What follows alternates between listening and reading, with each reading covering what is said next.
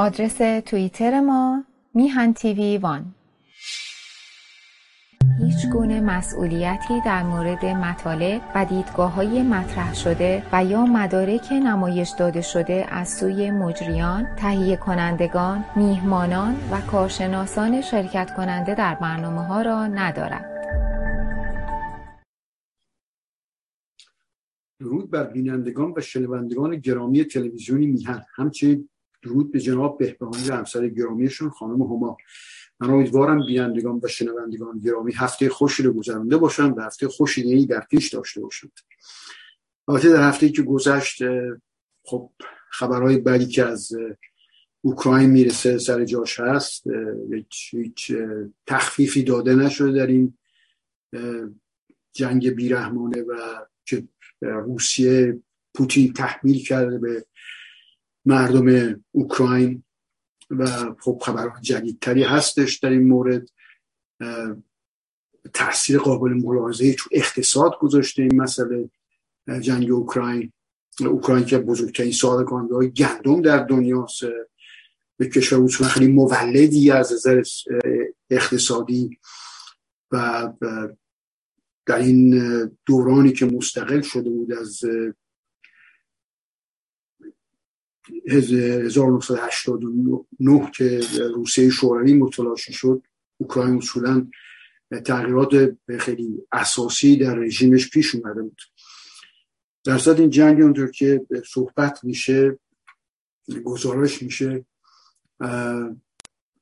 از اطراف کیف پایتخت اوکراین راش عقب نشینی که بیرون کشیده روسیه و می‌خواد در شرق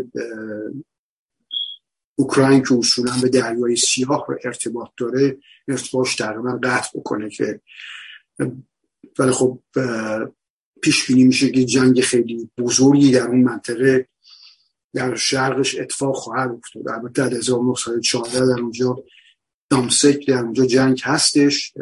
بخشی از اون رو روسا اشغال کرده بودن ولی پیش بینی میشه که روسیه داره آماده میشه که یک حمله نظامی خیلی گسترده رو در اونجا انجام بده.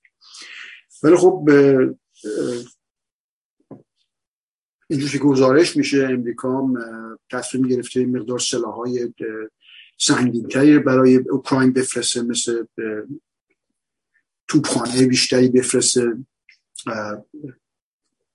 و اطلاعات از اطلاعات موزه نیروهای روسی اطلاعات بیشتری به اوکراین بده. چون سفینه دارن در فضا در دقیقا می‌دونن که کجا نیروهای روسی متمرکز شده و این اطلاعات خیلی با ارزش برای اوکراین. از این نظرم بیشتر درگیر شده امریکا. البته اینجور که من آخرین باریدم گفته میشه که این بزرگترین اشتباه رو داره نیتو و امریکا انجام میده. ناتو به امریکا انجام میده به خاطر اینکه در این جنگ دخالت نمی‌کنه و یک تماشاچیه و اجازه میده که ویرانی رو در اوکراین ایجاد بشه. در صورت سلاح های بیشتری رو به سوی اوکراین داره میره که بتونه از خودش دفاع بکنه. در جنگی که پیش بینی میشه در شرق روسیه خواهد بود شرق اوکراین خواهد بود و همینطور کمک های مختلفی داره از کشورهای ناتو و تو بدون اجازه پیمان ناتو کشورهایی که همسایش هستن دارن کمک های نظامی می‌کنن به اوکراین. در صورت این وضعی که در اونجا ادامه داره ولی نکته اساسی که در اوکراین باعث شده که ارتش بتونه خوب بجنگه اینجور که گزارش میشه اینه که از 1914 که روسیه بخشی از شرق اوکراین رو اشغال کرد مستشارهای نظامی امریکایی کانادایی استرالیایی و بقیه پیمان کسایی پیمان ناتو هستن خیلی به ارتش مدرنی که اوکراین داره کمک کرده از نظر سازمان بندی از نظر ابتکار شخصی. چون معمولا در رژیم های دیکتاتوری مثل رژیم روسیه خیلی سلسله مراتب خیلی خشکه و هیچ فرماندهای نظامی رده های پایین هیچ استقلالی ندارن برای تصمیم گرفتن و کاری که بهتر انجام بدن. ولی در برعکس در یک کشور دیکتاتوری تعجب نداره که اینجوری باشه ارتشش ولی خب در امریکا و بقیه کشورهای دموکراسی ارتش طوری اداره میشه که فرمانده های رده پایین استقلال رأی دارن بس در شرایطی که هستن می‌تونن تصمیم بگیرن و می‌تونن از رأی سازمان بندی می‌تونن خودشون تصمیم بگیرن چه کاری بکنن که بیشتر به نفع واحدی باشه که زیر دستشونه. این استقلال رأی استقلال رأی که وجود داره در سطح پایین باعث شده که اوکراین به این اینجور موفق باشه و تقریبا ارتش روسیه رو در اطراف کیف پایتخت شکست بده. البته این پرسشی بود که چطور تونسته اوکراین با داشتن سلاح های کمتر در مقابل روسیه به این موفقیت رو دست پیدا کنه بتونه مقاومت بکنه. و از یک نظر علتش به خاطر آموزشی که دیده. از طرف دیگه اوکراین کشوری که منسجم از نظر مردمش تقریبا یک هماهنگی یکسانی دارن و در رابطهشون با دولتشون هم خیلی در این چندین سالی که از زیر سایه حکومت روسیه شوروی خارج شده بودن مقدار زیادی دموکراسی در اونجا رشد کرده بود و حکومت مردم بر مردم با عملا اجرا شده بود از 289 1989 خب نزدیک سی و خورده ساله 22 سال یا 33 ساله. و این باعث شده که رژیم اوکراین هرچند که مشهور به فساد مالی درش ولی خب در چنین شرایط جنگی که پیش اومده انسجام و یک دستی خوبی از خودش نشون داده. و از طرف دیگه کمک هایی که از در نظامی و آموزشی شده در اوکراین نتیجه خیلی بهتری داشته تا در همین کمک ها و همین آموزش در عراق و افغانستان هم به ارتش اینجا داده شد. ولی به خاطر مشکلات داخلی که اون کشورها داشتن مثل عراق و افغانستان این نتیجه مثبتی رو در اوکراین گرفتن در اونجا نگرفتن و ما می‌دونیم که برفرض ارتش افغانستان به راحتی شد. بعد از 20 سال سرمایه گذاری توش و آموزش به هم دو البته عراق بهتر عمل داره انجام عمل می‌کنه. به خاطر این کمک های نظامی و آموزش دیدن ولی خب اوکراین بهترین شکل نتیجه را از این کمک هایی که بهش شده گرفته و تونسته جلو روسیه بیسته. البته ما نباید فراموش بکنیم که رئیس جمهوری که داره اوکراین نقش اساسی داره تو این مسئله. شما رهبری خیلی مهمه در بحران های سیاسی که چقدر رهبری مستحکمه. برفرض در افغانستان دیم که اصولا رهبری مستحکمی وجود نداشت و تمام رهبری شروع کردن فرار کردن. البته در مورد انقلاب 57 ایران هم میشه چنین حرفی زد. به خاطر اینکه محمد رضا شاه اصولا هیچ رهبری معقولی از خودش نشون نداد و اصولا جلوی هر اقدام مثبت رو گرفت در مقابل خمینی و در نهایت یک رهبری فوق العاده بدی رو ارائه داد. یه نتیجهش این شد که خمینی تونست اسلام سیاسی تونست به ایران غالب بشه. و در سال 57 کسانی که به انقلاب تجربه کردن و فضای اجتماعی ایران باش آشنا هستن می‌دونستن که از اون اصولا نیروهای مذهبی آنچنان نفوذی در جامعه نداشتن و بیشترش این بیلیاقتی محمد رضا شاه بود همونجوری گفته میشه ایشون دیکتاتور بود و به عنوان یک دیکتاتور می‌تونست حکومت کنه ولی هیچ استعداد سیاسی قابل ملاحظه نداشت که بتونه بحران های سیاسی پشترش بذاره بفر مثل قوام که در جنگ دوم جهانی تونست آذربایجان رو از دست روسیه خارج بکنه یا امینی که برفرض آخرین نخست وزیر مستقل بود طبق قانون اساسی مشروطه که شاه نمی‌تونست باش بسازه و به شاه گفته بود نباید در سیاست دخالت کنه دخالت بکنه استعفا میده و عملا هم استعفا داد. بین چهل تا پنجاه هفت ایشون دیکتاتور مطلق بود در ایران و تمام شرایط بدی رو فراهم کرد که اسلام سیاسی تونست به این راحتی رژیم ایران در اختیار بگیره. اصلا رهبری فوق العاده مهمه. رهبری که وجود داره خیلی مهمه. آدم های معمولی که نمی‌تونن کاری رو انجام بدن.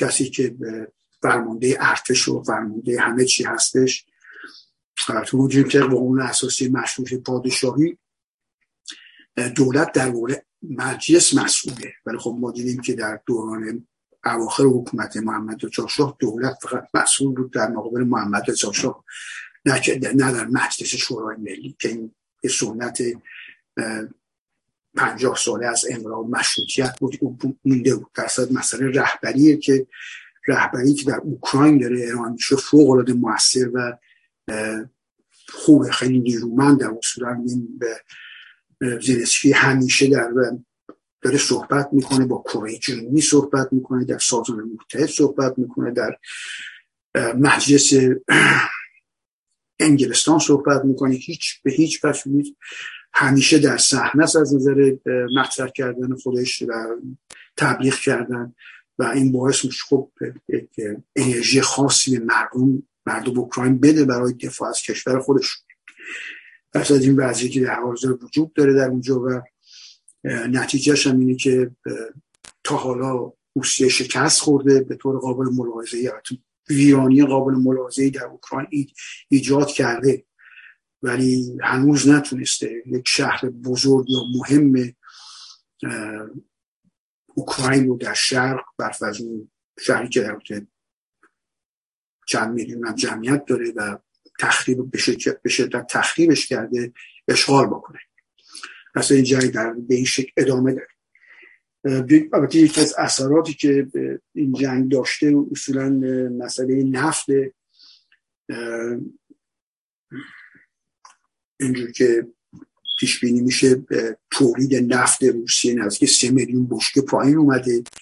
از دوازده میلیون برسته به دو میلیون و بیشتر از این هم پیش بینی میشه کمتر بشه که اصولا خیلی از کشورها به ویژه امریکا پالاشگاه امریکا به هیچ وجه نفت روسیه رو نمی‌خرن هرچند خوب تحریم هم شده عملا.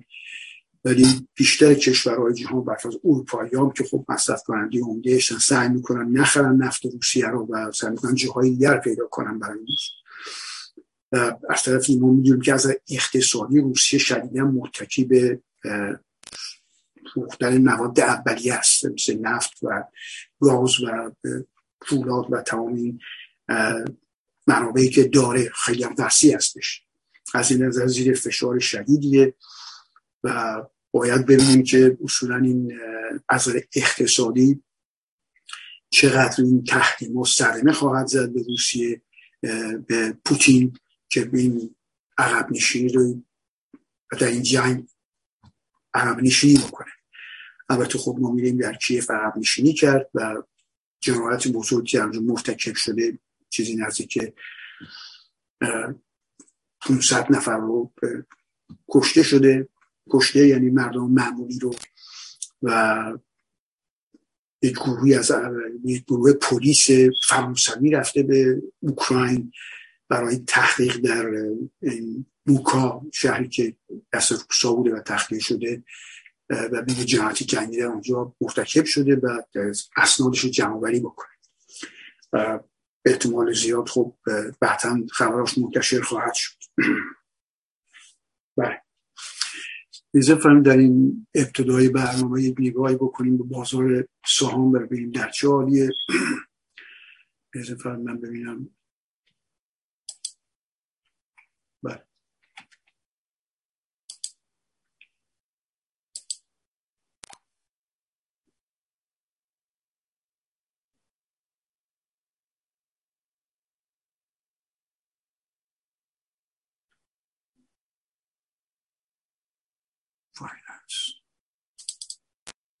من همونجور مشتاق می‌کنید سایت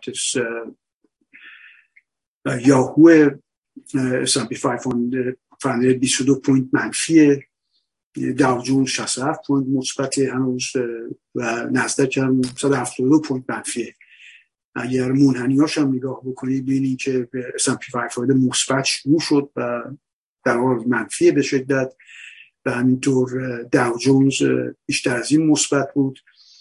و به سوی منفی بودن میره و همینجور نزدک که اصولا از منفی شروع شد و پایین رفت البته نزدک بیشتر شرکت های تکنولوژی و شرکت های تکنولوژی به شدت, به شدت زیر فشار هستن در حال حاضر. بیشتر شرکت ها سودآور نیستن و یک مقدار هایپ و پیشبینی آینده است که ارزششون انقدر برده بالا. به خاطر همین هم است که بیشتر از همه در این پایین رفتن نقش دارن. ایزه فرمایید یکی از اینا رو بزرگش بکنیم نزدک و ببینیم بهتر مشاهده کنیم. چه خبره؟ بله همونجور که مشاهده می‌کنید در حال حاضر نزدک خب منفی بوده. اینترنت هم خراب امروز این وضعیه که داره البته 172 پوینت منفی شده پایین رفته جدولش و منحنیش منحنیش نجاست مشاهده می‌کنی که خب به شدت پایین رفته. اجازه بدیم تا پنج روز گذشته رو مشاهده کنیم منحنیش رو. بازم می‌بینیم که در پنج روز گذشته هم حتی منفی بوده. خط مستقیمه بکشیم پایین رفته. البته دیروز افزایش قابل ملاحظه ای داشت ولی خب دوباره منفی بودنش رو شروع کرد. ولی این بعضی که بازار سهام در حال حاضر داره. علت اساسی که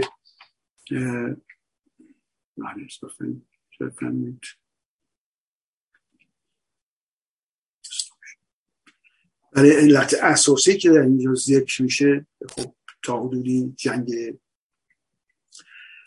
اوکراین هستش تاثیر گذاشته توش. ولی مسئله اینجاست که I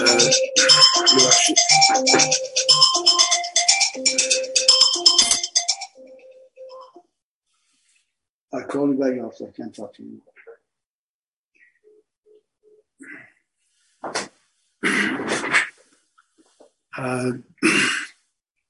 بله داشتیم در علت اساسی که هستش وجود داره با رفته بهره بانکیه خبر بعدی دیگه ای که دیروز منتشر شد من اینجا دسترسی پیدا بکنم تورم هشت نیم درصد در ماه گذشته مارچ نسبت به مارچ سال پیش بالاتر رفته. رقم خیلی بالای هشت نیم درصد و تقریبا چهل سال پیش چنین اتفاق افتاده سابقه تاریخی هم به اون میدن من اطلاعات وقت میدن. و اینی که تورم وقتی زیاده بانک مرکزی معمولا بانک مرکزی امریکا فدرال ریزرو می‌بره بالا بهره بانکی رو. خب بهره بانکی تا حالا بالا رفته. فکر می‌کنم چیزی که بین بانک ها رد و بدن میشه الان نیم درصده اطراف نیم درصده. ولی احتمال اینکه معمولا یک چهارم درصد بالا می برد صحبت بر این بود.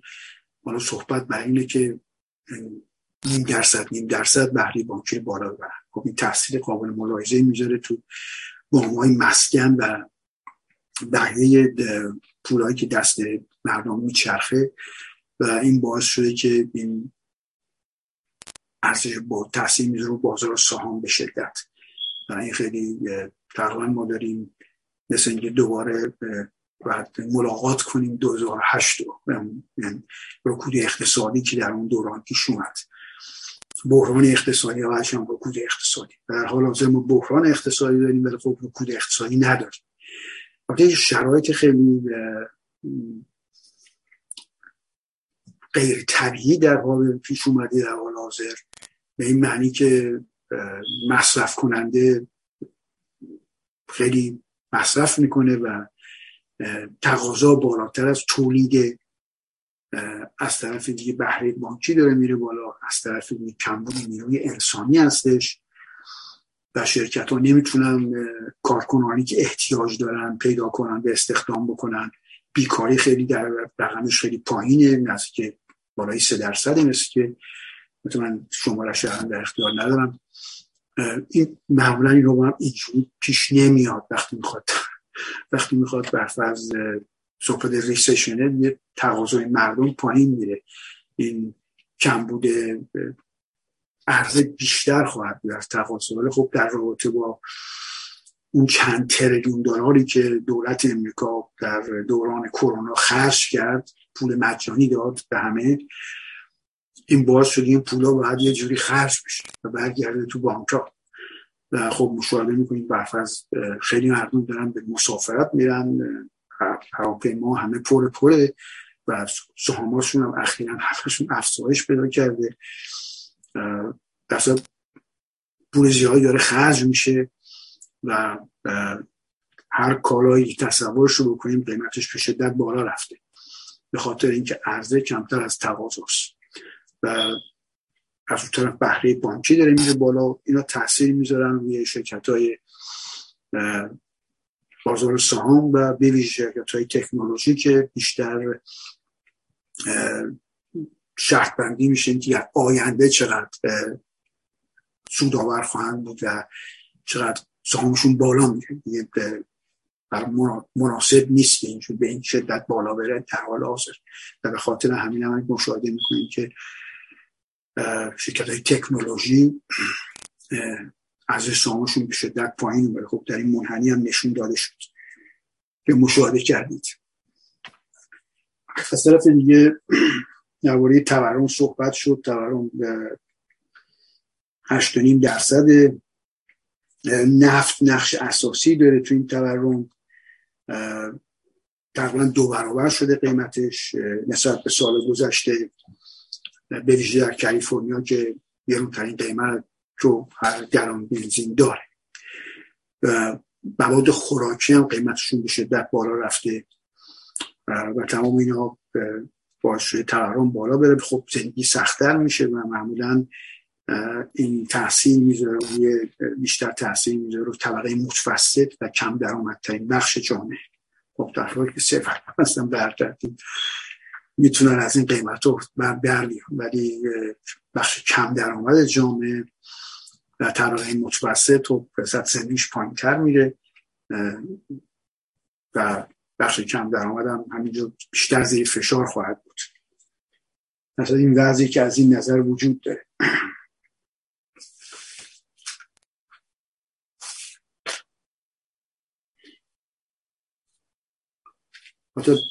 صحبت میشه یا همینجوری صحبت من گفتم پیش از این مسافرت با هواپیما خیلی داغ الان و بیلتو هواپیما گرونه. از بنزین هواپیما یکی از بزرگترین خرجایی خرجایی هستش که این شرکت هواپیمایی دارند. و بعضی از این شرکت ها هواپیمایی پیش خرید می‌کنن بنزین و برفرض از یه سال پیش بنزینشون رو می‌خرن. اگه اونایی که این کاری کردن خیلی بردن. چون یه سال پیش به قیمت یه سال پیش خریده باشید بهره قابل الان سود قابل ملاحظه این برن ولی خب بعضی مجبورن با همین قیمت بخرن. ولی اینقدر تقاضا زیاده واسه ها مسافرت مردم می‌خوام بکنن که حاضرن بلیط های هواپیما گرونتر بدن. بخرن و مسافرتشون رو انجام بدن خب یه چیز تقریبا غیر طبیعیه. از طرف دیگه گزارش میشه که جی پی مورگان بزرگترین بانک امریکاست و به سودش 40 درصد کمتر شده. علت اینکه من اینو صحبت می‌کنم در اینجا واقعا ارقامی که هستش برای بانک ها یه مقدار ارقام شگفت انگیزی سودهایی که می‌برن. جی پی مورگان بمیشه سودی که برده در سه ماه اول امسال 8.28 بیلیون دلار بوده. البته سال گذشته 14 پوند تری بیلیون دلار سود برده بوده در سه ماه اول. و به این ترتیب پیش بینی میشه که امسال خب 42 درصد کمتر سود خواهد برد. ما نگرانی نداریم از از اون لحاظ. ولی خب مسئله اینجاست که بیشتر اینا وام وامایی که میدن و سودایی رو که وام می‌برن.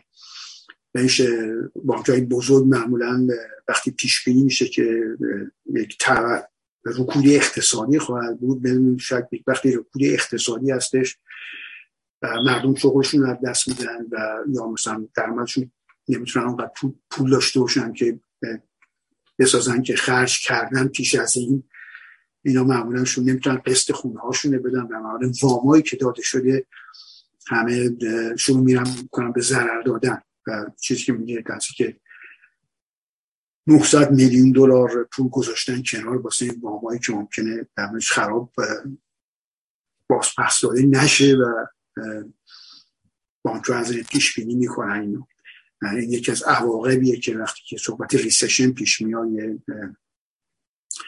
رکود اقتصادی پیش میاد باید این کارا رو انجام بدن. رقم های خیلی دو دسته رو میپره ولی خب هستش دیگه. بعد بیسودن بدونه بله. اتفاقی که در همسایگی ما افتاد در ایران در پاکستان نخست وزیری که بودش عوض شد. البته اسمشون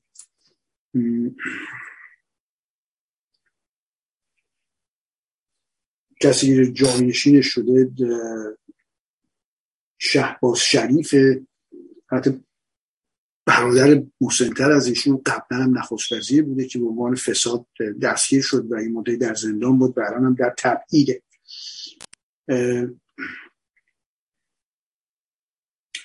ولی خان که نخست وزیرش بودش البته پاکستان دموکراسیه و مجلس هم مجلس پاکستان هم رای اکثریت باید بیاره نخست وزیر تا نخست وزیر بمونه. و خان که بازی کریکت می‌کرده قهرمانش بوده ایشون اکثریت نداشت در مجلس. ایشون خواستن یه کاری بکنن که بگن انتخابات جدید باید گذاشت. خواست مجلس منحل بکنه به انتخابات جدید بذاره. ولی دادگاهی وجود داره دادگاه constitution قانون اساسیش یا دادگاه معمولی بود. معمولا دادگاه constitution دارن این کشور دموکراسی که تعبیر می‌کنه مثل سوپریم کورت امریکا. این گفته دادگاه رای داد که خان نمی‌تونه چنین کاری بکنه. باید در مجلس اکثریت داشته تا بتونه چنین کاری بکنه و نمی‌کنه چنین کار انجام بده. بنابراین چون نتونست مجلس منحل بکنه اکثریت نداشت در مجلس و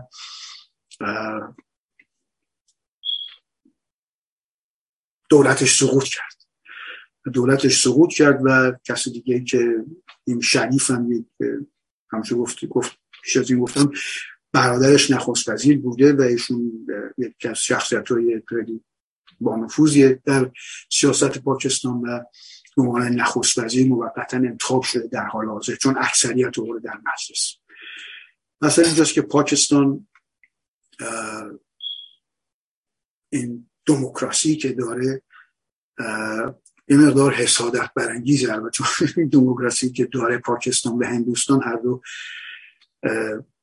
کلونی کانونی انگلستان بودن تا سال 42 تصور می‌کنم بعد جنگ دوم جهانی بود که مستقل شدن ولی تا اون موقع کالانی انگلستان بودن و اون انگلستان هم شرکتی بود در اونجا که اداره می‌کرد این دو کشور رو. در, در اواخرش درصد بیرون اومدن. ولی وقتی بیرون اومدن از دنیا عوض شد به طور کلی بعد جنگ دوم جهانی و پیش از اون هم تغییر کرده بود به شدت کالانی نمی‌تونست کشورهای اروپایی داشته باشن. و با مقاومت شدید ملیگراها در تمام کشورها رو شد. ولی مسئله بود این که انگلستان بیرون اومد از شبه قاره هند که پاکستان هم بخشی از اون بود. ولی یک بروکراسی و یک دموکراسی در اونجا به جا گذاشت. که ما در حال حاضر مشاهده می‌کنیم بعضی که خب شاید نزدیک 80 سال از عمرش گذشته هنوزم سر جاش میده. بویژه در پاکستان خیلی شگفت انگیزه چون خب ما می‌دونیم پاکستان کشور اسلامیه و از اون طرف همسایش افغانستانه که اصولا طالبان در اونجا در حکومت داره می‌کنه و با هندوستان خب چندی با جنگ کرده.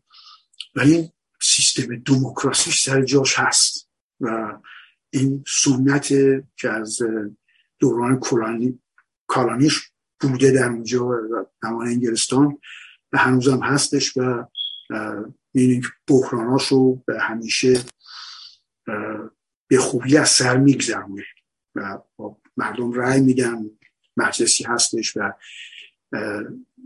می‌تونه این تغییرات تحمل بکنه و هر دو طرف تقریبا زندگی دارن می‌کنن در افغانستان. خب به شدت بعضی از بخش هستش مذهبی هستن و, و نمی‌تونن حکومت رو در اختیار بگیرن. این بود در اصل باید در چارچوب قانون اساسیش و مجلسش باشه. این مسئله خیلی مهمی از دموکراسی و کسایی هستن تبلیغات جدید در میان ایرانی ها در ویژه در کلاب هاست و تبلیغات جدید در دیکتاتوری میشه در حال حاضر طرفدار دیکتاتوری زیاد شدن اصولا.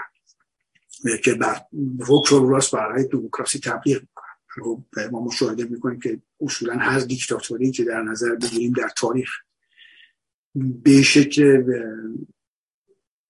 در نهایت منهدم میشه. حالا چقدر صدمه به اون کشور می‌خوره به خاطر انعدامش یا رژیم بالاخره تغییر می‌کنه دیکتاتوری دیگه سر کار میاد. ولی مشاهده می‌کنیم در کشورها که سنت دموکراسی در اونجا کاملا جا افتاده و مدافعان مجلس انتخابات آزاد و آزادی بیان پاکستان برفرض کشوریه که قرارداد بین المللی امضا کرده. مثلا هر کتابی در اونجا می‌خواد چاپ بشه اگر در انگلستان نوشته شده باید اجازه بگیرن از نویسندش و تو چاپ بشه در اونجا و از نظر آزادی بیان و مطبوعات و کتابی امکانات فراوانی وجود داره.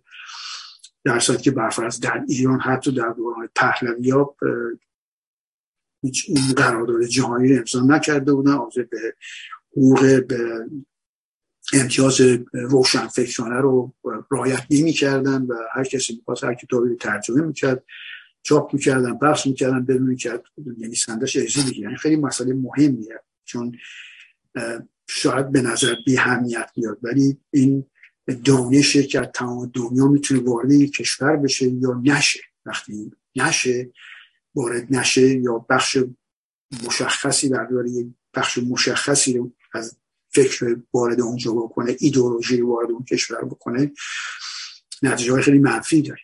به مثال خود ایران نتیجه در ایران باید توجه بکنیم. ما کتابایی که در ایران ترجمه می‌شد روی بخش قابل ملاحظه شد توده های سابق اعضای حزب توده سابق که خب اکثرا نویسنده ها و فرهنگستانی های خیلی کمال یافته بودن ترجمه می‌کردن کتاب های روسی رو معمولا ترجمه می‌کردن.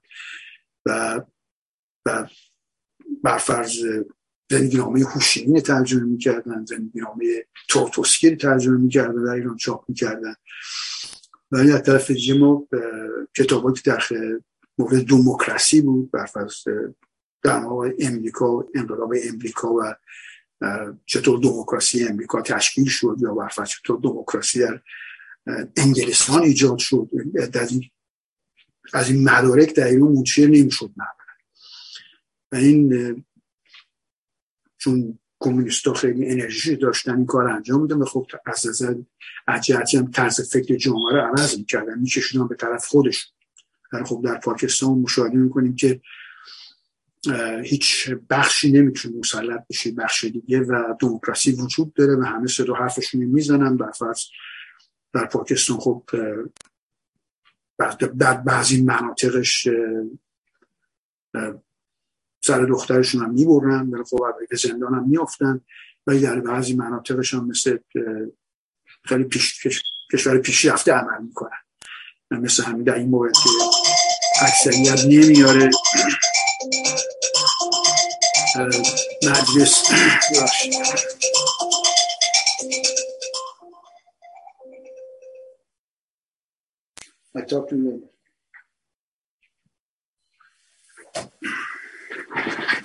بله. سخن بریه شد در اینجا. در این بعضی در تا پاکستان وجود داره و خیلی مهمه که ما ایرانی توجه بکنیم که نتیجه داشتن دموکراسی و مجلس و حمایت از مجلس چقدر مهمه. در ما می‌دونیم که صحبت به کشیده باید ادامه پیدا بکنه. ما در انقلاب مشروطیت 1905 قانون اساسی داریم که مثل قانون اساسی اروپایی ها بوده از مثل قانون اساسی هلند بود یا بلژیک ترجمه شد.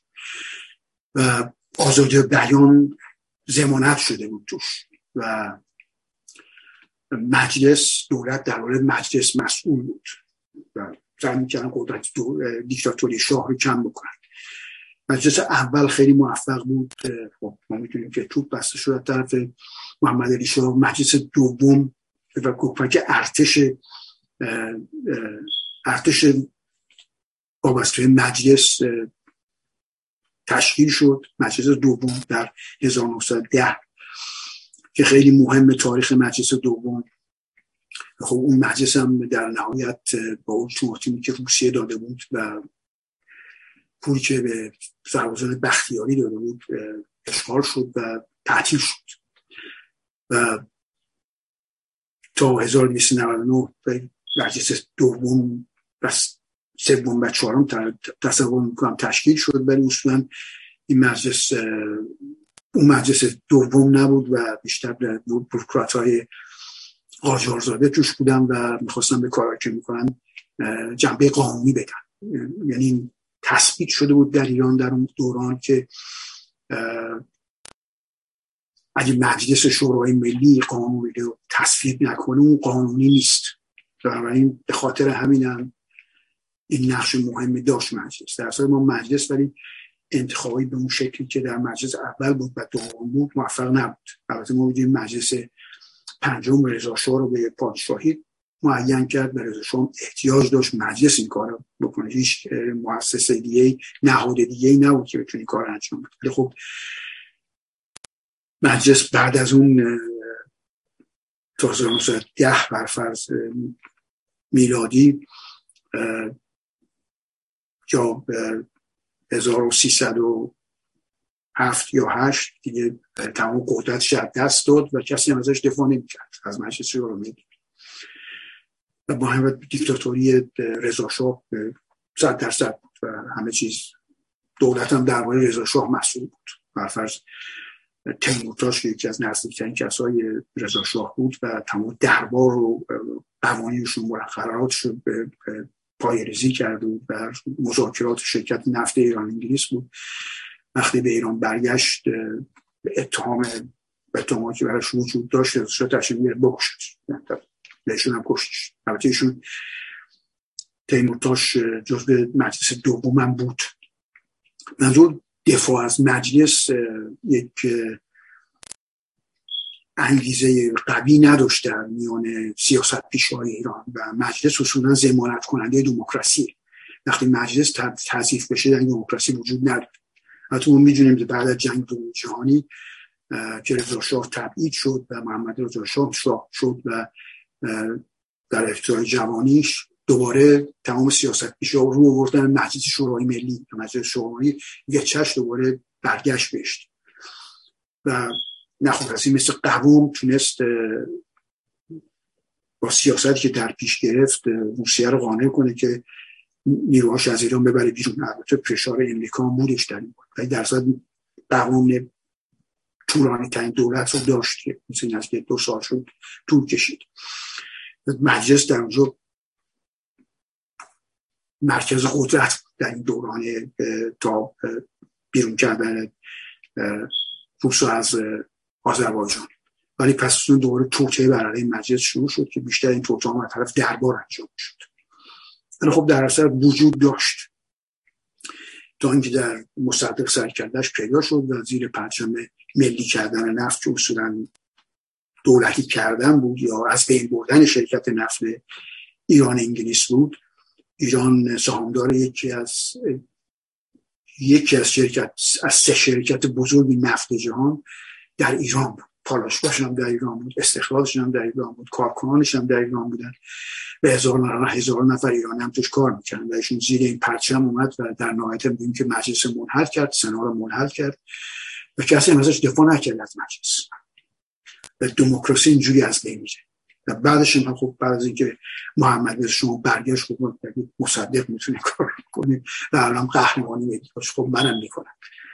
و دیدیم در بین سی و دو تا چهل و یک که آخرین نخست وزیر امینی بود که به شدت با شاه مخالف بود و نجده نمی‌داد. شاه گفت اگر سیاست می‌خواید دخالت کنی من نخست وزیر نخواهم کتابش هم هستش تمام مدارکش هم هست. در حال رژیم دیکتاتوری محمد رضا شروع شد. تا پنجاه که به این ترتیب مسلمه شونیم چی پیش اومد؟ بعدش. رژیم های دیکتاتوری نتیجه شون اینه در نهایت. یعنی انتظار دیگه ای نمی‌تونیم داشته باشیم. بر فرض مثلا دموکراسی انگلیس از صدها سالی که در حال برپاست فکر کنم از قرن پونزدهم بود که تشکیل شد کرامبل یکی از لوردهایی که در انگلستان بود ارتش مجلس رو تشکیل داد. و جنگی بین ارتش royal army و parliament army درگیر شد و parliament ارتش parliament به رهبری کرامول. البته می‌تونید فیلمش هم ببینید در اینترنت از خیلی مجانی هم هست. کرامول و کرامول ارتش پارلمان پیروز شد پیروز شد و ارتش شاه شکست خورد و شاه انگلستان هم گردنش زد. و نتیجه که پنج سالم حکومت کرامول بود و بعد از دوباره پارلمان وقتی حکومت پارلمانی بود در اون موقع که بعد از اون دوباره تصمیم گرفتن انگلیس ها شاهشون برگردونن یه شاه داشته باشن. نمی‌تونستن بدون شاه زندگی کنن. سنتی بود که علاق من بود برن ولی شاه های انگلیس حواسشون بود. که ممکنه گردنشون زده بشه اگه بخوان به پارلمان درگیر بشن. البته چنین مشکل مسئله در ایران پیش نیومد. نتیجهش هم دیدیم که چه اتفاقی افتاد. مهمه واقعا. دموکراسی های کسی به دموکراسی اعتقاد داره باید مجلس اعتقاد داشته باشه و مجلس دفاع بکنه ازش. در انقلاب مشروطیت و در تبریز وقتی می جنگیدن یا حتی بعد از اون تا 2300 هم این صحبت بود که می‌گفت جانم فدای مشروطیت جانم فدای مجلس. یعنی حرفی بود که توی طرفداران مجلس وجود داشت در اون موقع. و خب امرو بعد از اینکه رضا شاه سر کار اومدیم ذهنیت تاریخی کم کم کم رنگ شد که مجلس مهمترین بخش دموکراسی ایران و باید بیشتر از همه مراقب مجلس بود و دشمنان زیادی هم داره می‌خواد نخست وزیر باشه مثل مصدق می‌خواد شاه سازنده باشه حتی مثل رضا هیچ فرقی نمی‌کنه. وقتی مجلس از بین بره حکومت مردم مردم وجود نخواهد داشت و یک تغییرات خیلی شدیده و می‌تونه خیلی بعض کشور بدتر بشه که خب مشاهده کردیم دقیقا شد.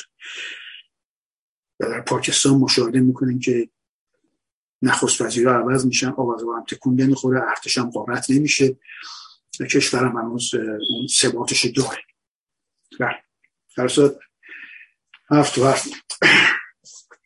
البته اتفاق دیگه که از اقتصادی افتاده. ما می‌دونیم که توییتر خب خیلی از توییتر استفاده می‌کنن و توییتر یک تشکیلات دست چپی شده و مدیر اجرایش هم در این برنامه صحبت شد که رسما اومده بود گفته بود من به آزادی بیان اعتقاد ندارم.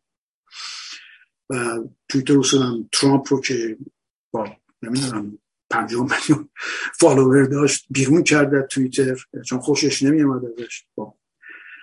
ولی خب آزادی بیان در امریکا زمانت شده است و هیچ شرکت بزرگ ارتباطاتی مثل میدیا میدیا یا رسانه ای نمی‌تونه بیاد. یه نفر بیرون کنه خب بیرونش کردن و خوب اکثر میدیای امریکا ازش حمایت کرد.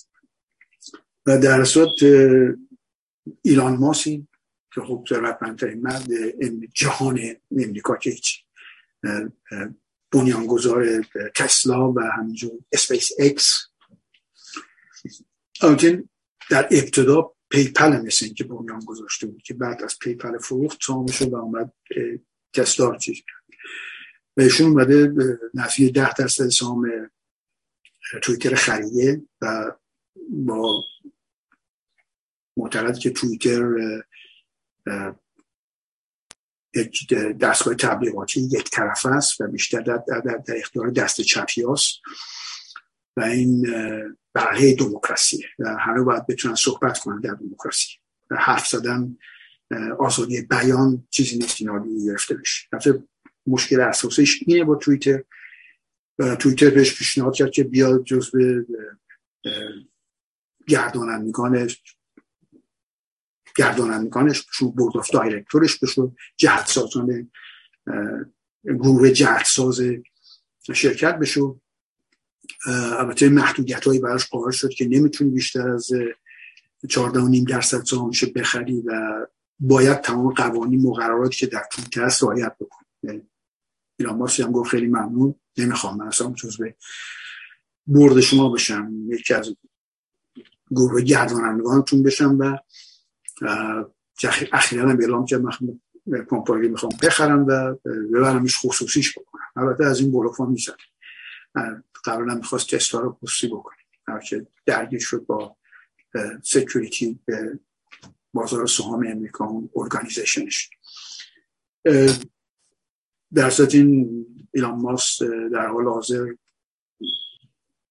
داره درگیر شده با توییتر و سعی می‌کنه که آزادی بیان برگردونه به توییتر و حالا به چه ترتیب این کار خواهد انجام ده هم پول داره که می‌تونه هر کاری بخواد بکنه. که دو بیلیون دلار فقط مالیات داده سال گذشته به خاطر سهامایی که فروخته بود از تسلا. در وقتی خیلی بالا بود. برسات باید ببینیم که داستان توییتر به کجا خواهد کشید.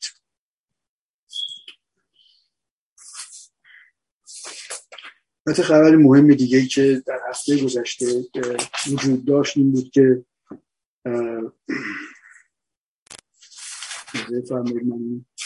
پیداش بکنم. بله. انتخابات دوره اول فرانسه بود فرانسه خب یکی از دموکراسی های بزرگی اروپاست و انتخابات دوره اولش برگزار شد. مکرون که مشاهده می‌کنیم مکرون اصولا در دوره پیش حزب خودش تشکیل داد و بلافاصله هم پیروز شد در انتخابات.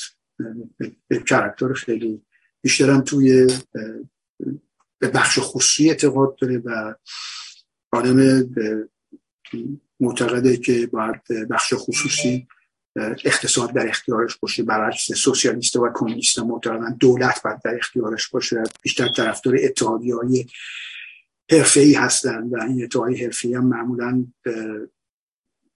به نفع اقتصاد کاری نمی‌کنن بیشتر به نفع خودشون کار.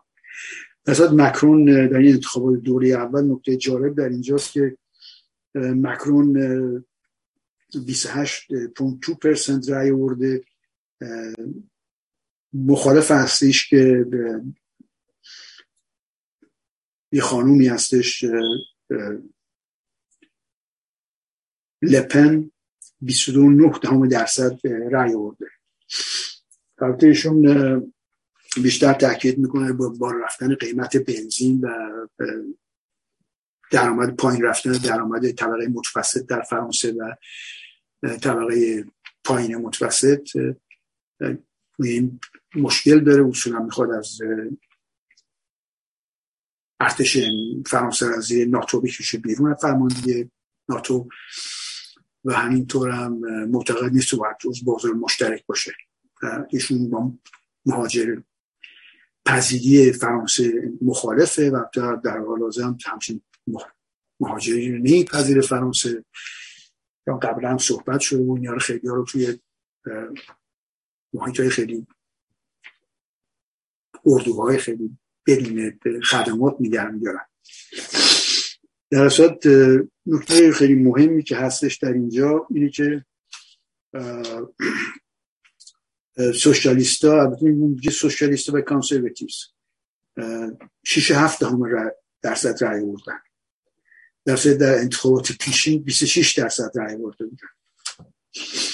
دوران سوسیالیسم اصولا مثل که گذشته سوسیالیسم و کمونیسم و ما که در فرانسه حزب کمونیست دوران قوی ترین حزب یکی از قوی ترین حزبای فرانسه بود در سالهای 60 و به ویژه بعد از اون شورش های دانشگاهی که شده بود. به طور کلی از سپهر سیاسیش تغییر کرده و مکرون که بیشترین انتخاب رأی آورده طرفدار بخش خصوصیه و یکی از کارهای مشکلاتی که داره می‌خواد سن بازنشستگی از 62 سال بره به 65 سال. یعنی سه سال دیرتر بازنشسته بشه خب در جامعه خیلی پیشرفت نظر اقتصادی مردم عمرشون بیشتر زندگی سطح زندگیشون عمرشون بیشتره و به خاطر کمک های پزشکی و رفاهی که دارن دیگه در اون 60 سالگی هنوز انرژی قابل ملاحظه‌ای دارن. در امریکا مثل که 67 65 ساله در امریکا در حال هست ولی تا هفتاد هفتاد سالم تقریبا مردم کار می‌کنن و ادامه میدن به کار کردن. ولی در اونجا فرانسه مشکل دارن که می‌خوان 60 سال به 65 سال برسه بازنشسته. به مکرون خیلی تلاش می‌کنه این کار انجام بده. در نکته قابل توجه دیگه در این انتخابات اینه که برفت سوشالیستا گفتن که هیچ کس نباید رای بده به همه باید رای بدن به مکرون. و برعکس اون در گروه های کانسرواتیو هم میگن همه باید رای بدن به لپن البته اینجوری که جمعنی می‌کنه درصدهای رای که بردن به احتمال زیاد مکرون خواهد برد. برای خب پیش زدن پیش بینی شد که لپن بر فرض 17 درصد رای میاره ولی مشاهدش 22 درصد رای بود ببین آماری هم که گرفت نمیشه اون برای قابل اعتماد نیستش. این که درصد فرانسوی ها نکته جالب اینجاست که کاملا خط مرزبندیشون می‌کنن و اگه برفت سوشیالیست موفق نمیشن میرن دنبال مکرون نمیرن دنبال یک کانسرواتیو مثل ایرانیان نیستن که در پنج 57 باید مثالش زد. در فرض کانون وکلای ایران که وکلای دادگستری سکولار بودن با قوانین مدنی رئیسش هم نزیه بود رفتن طرف خمینی که یک معتقد به قوانین شریعت و معتقد قوانین مدنی رو حروم می‌دونه اینا اینقدر سطح فکرشون بالا بود.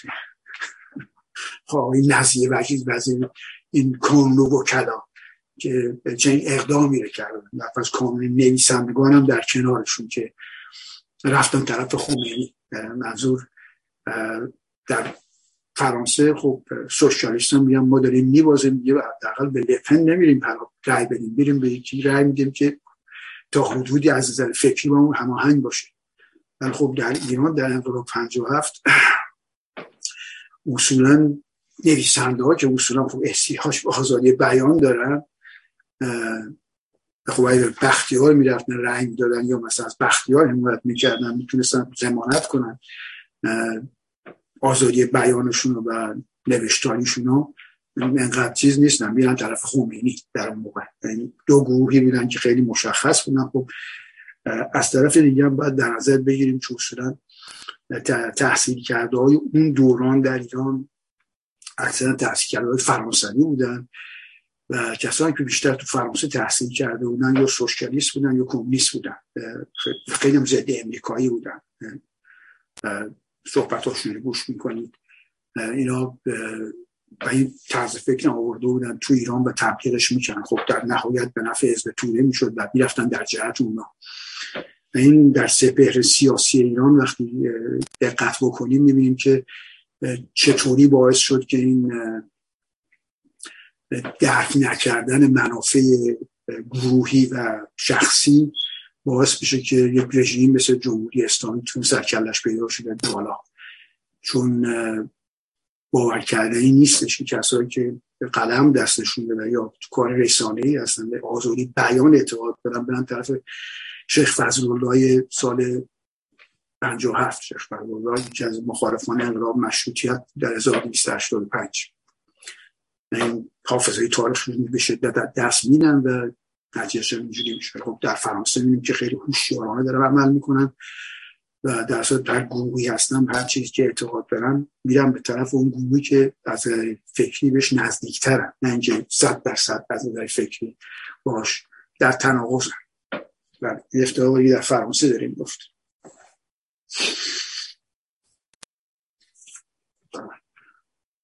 زمان به شدت میگذره. صورت میگذره. و این نکته هم که البته ما می‌دونیم که در دوران کرونا خب، وقتی دولت در دست دموکرات بود مدارس بستن کاملا و محدودیت های زیادی ایجاد کردن شرکت ها رو تعطیل کردن اصولا تمام اقتصاد تعطیل شده بود. و خیلی از دموکرات هایی که گزارش میشه خیلی از دموکرات هایی که همیشه دموکرات رأی می‌دادن مردم به خاطر بسته شدن دبستان ها و دبیرستان ها بچه ها موندن تو خونه نمی‌تونستن برن سر کار و محدودیت های دیگه که ایجاد کرده بودن باعث شدن که پشت بکنن به حزب دموکرات. و این پیش بینی میشه که در انتخابات میان دوره ای که در اکتبر شاید سپتامبر برگزار بشه که نماینده های مجلس و سنا تعدادشون تغییر خواهد کرد. حتی اینا دموکرات های خیلی با سابقه هم می‌خوان حزب دموکرات ترک کنن و به ریپابلیکن رو رد بدن. البته یه تغییر قابل ملاحظه بر طرف دیگه ما می‌دونیم که همیشه بر فرض بخش کارکنان مثلا فقیر یا چطور بگیم اقلیت های نژادی یا کسانی که کار بدنی انجام میدن. اونا هم حتی بیشتر رفتن طرف از رای رای دادن رفتن طرف ریپابلیکن و ترامپ. چون منافعشون رو درون میدن چون در دوران ترامپ بیشترین افزایش درآمد و پایین ترین بخش جامعه داشت. به خاطر شغل زیادی که ایجاد شده بود برای در صورت این اتفاق هم داره میفته و خیلی از دموکرات ها هم پشت می‌کنن به حزب دموکرات به خاطر حزب رفتاری که حزب دموکرات باشون کرده بود در دوران کرونا. بله.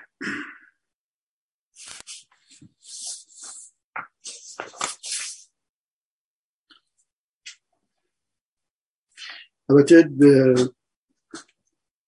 به خاطر این پیش که میشه که احتمال داره رکود اقتصادی پیش بیاد و بهره بانکی به شدت بالا بره.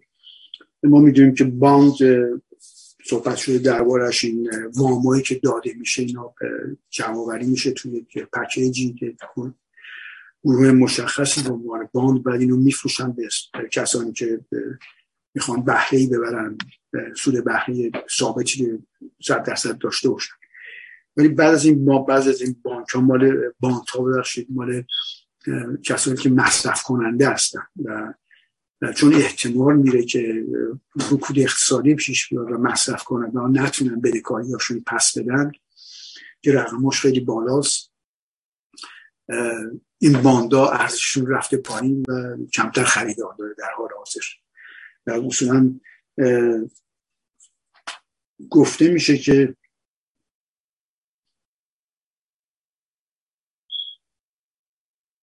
از این 900 بیلیون دلار از این باند ها وجود داره. و از طرف دیگه گفته میشه بدهکاری خانوارها چیزی نزدیک 15 تریلیون دلار.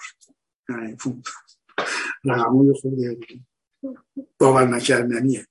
15 تریلیون دلار مردم خانوارها بدهکاری دارن. بر ترتیبی از به دولت امریکاست یا به کسانی که باند خریدن که باند چینیا خریده باشن یا اروپایی خریده باشن. این سیستم مالی که وجود داره و جهانیه معین نیست. دقیقا که اون باند خریده و وقتی خوب به خانوارام نتونن بدهکاریاشون پس بدن بخششون برفض حتی یه درصدشون نتونه بده. از 15 تریلیون دلار قابل ملاحظه میشه. این باعث میشه که خب این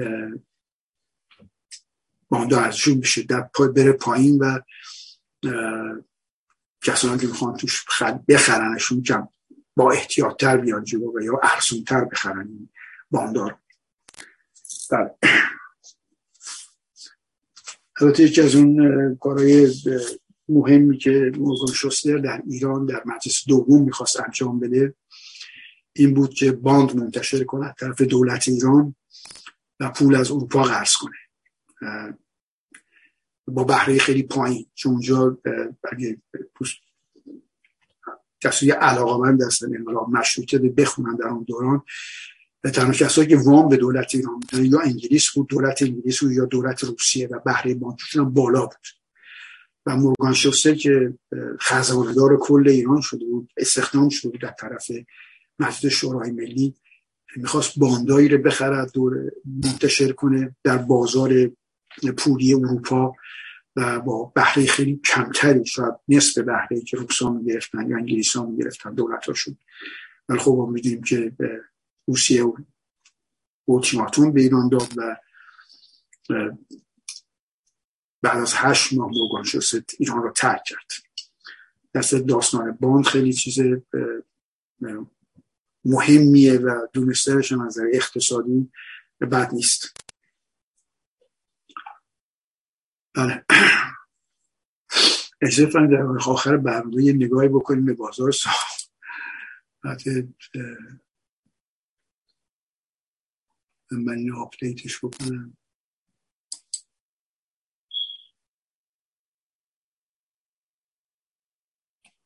چه اتفاقی افتاده در این جمعتر از یک ساعت.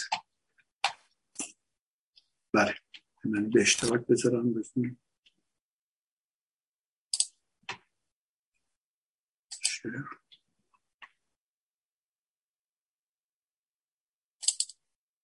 بله همون چون مشاهده می‌کنید S&P 500 بیشتر از 36 پوینت منفی در حال حاضر. داو جونز مثبت بوده به خاطر اون بیاد الان منفی شده بیشتر از 6 point. و نزدک هم 228 point منفی. تقریبا دو برابر شد منفی بودنش. راسل 2000 2000 شرکت بزرگی امریکایی نزدک هم بیشتر 2000 شرکت تکنولوژی توش هست. ولی راسل 2000 یه مقدار متعادل تره البته S&P 500 500 شرکت بزرگی امریکایی. داو جونز فقط سی شرکت بزرگی امریکاییه. و هرچی ملاک بهتری می‌خوایم باید بیشتر به این تعداد بیشتری از شرکت ها رو در نظر بگیریم.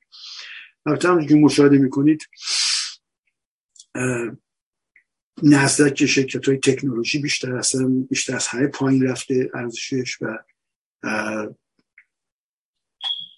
نفتم اندکی نفتی 67 سنت بیشتر بالا رفته.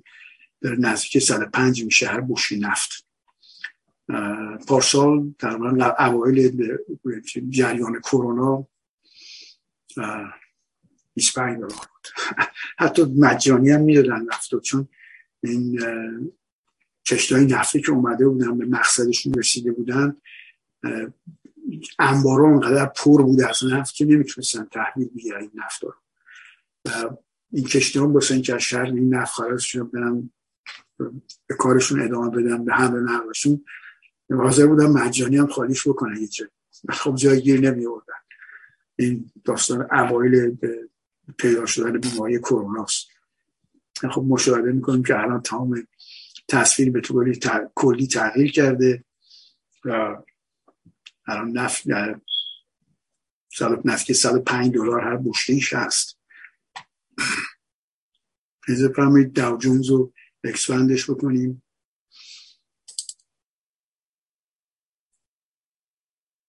ببینیم در پنج روز گذشته چه اتفاق افتاده. برای مشاهده می‌کنید داو جونز هم همینجور منفی بوده. خب امروز که چیز عجیبی نیستش.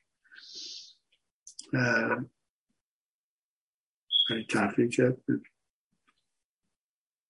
منحنیش هم باید بیاد. بله. ببینیم در پنج روز نسبت به هفته گذشته تا حالا چه اتفاق افتاده.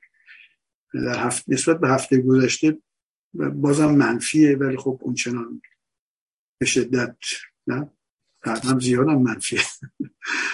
به بالای 34733 بوده الان 34574 بیشتر 200 پوینت پایین رفته.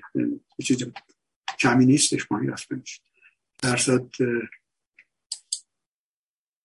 من تصور می‌کنم فردا دوباره بازار سهام پایین میره. احتمال زیاد احتمال احتمال زیاد پایین میره و البته الان وقت خوبی برای خریدن سهام. برای کسایی که جیگرش دارن و جرأت دارن. می‌تونن ریسک بکنن. ولی خب وقتی هم سهامی می‌خریم باید حواستون خوب جمع باشه که سهامی که می‌خرید معمولا دیویدند بهتون بده و اعتبار قابل ملاحظه داشته باشین و اپل فیسبوک و غیره که خیلی سودآور هستن. billion ها دلار سود می‌سازن. ولی وقتی برین شرکتی رو سهامش بخرید که اصولا ضرر هم داره میده و در این دوران پیش بینی میشه recession وجود داره و بهره بانکی داره میره بالا. خب بیشتر دارید ریسک میکنیدش. خب در صورت تصمیمی که فردی که باید گرفته بشه. یه نگاهی بکنیم به شرکت های بیشتر تکنولوژی. در این وقت اندکی من دارن از فرماین به اشتراک بذارن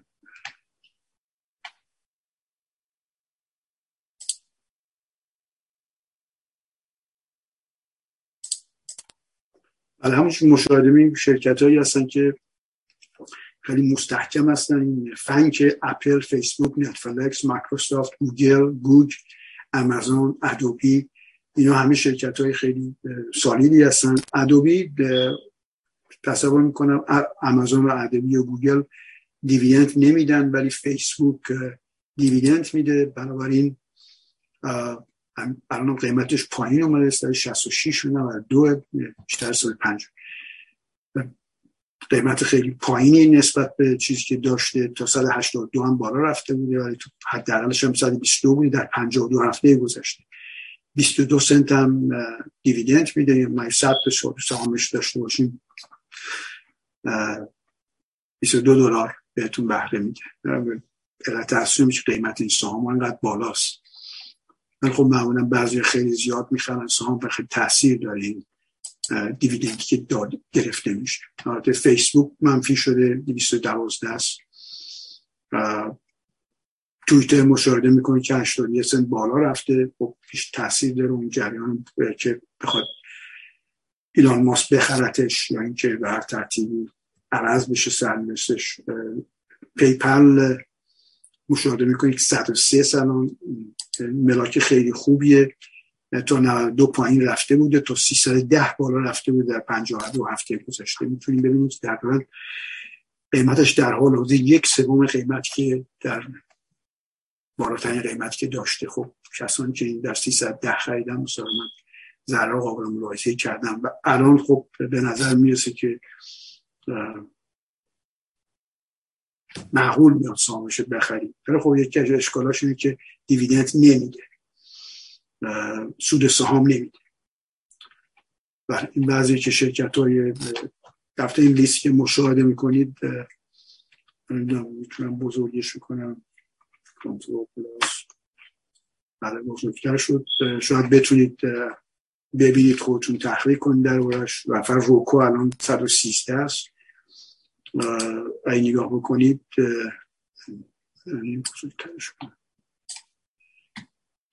تو 490 هم بالا رفته بوده تو 97 هم پایین اومده بوده. نسبتا تقریبا نزدیک حداقل میشه اینترنت من خوب نیستش. بله. استاپ شیرینگ من تصور می‌کنم که وقت من تموم شده. من امیدوارم این برنامه برای بینندگان به شنوندگان گرامی قابل استفاده استفاده بوده باشه.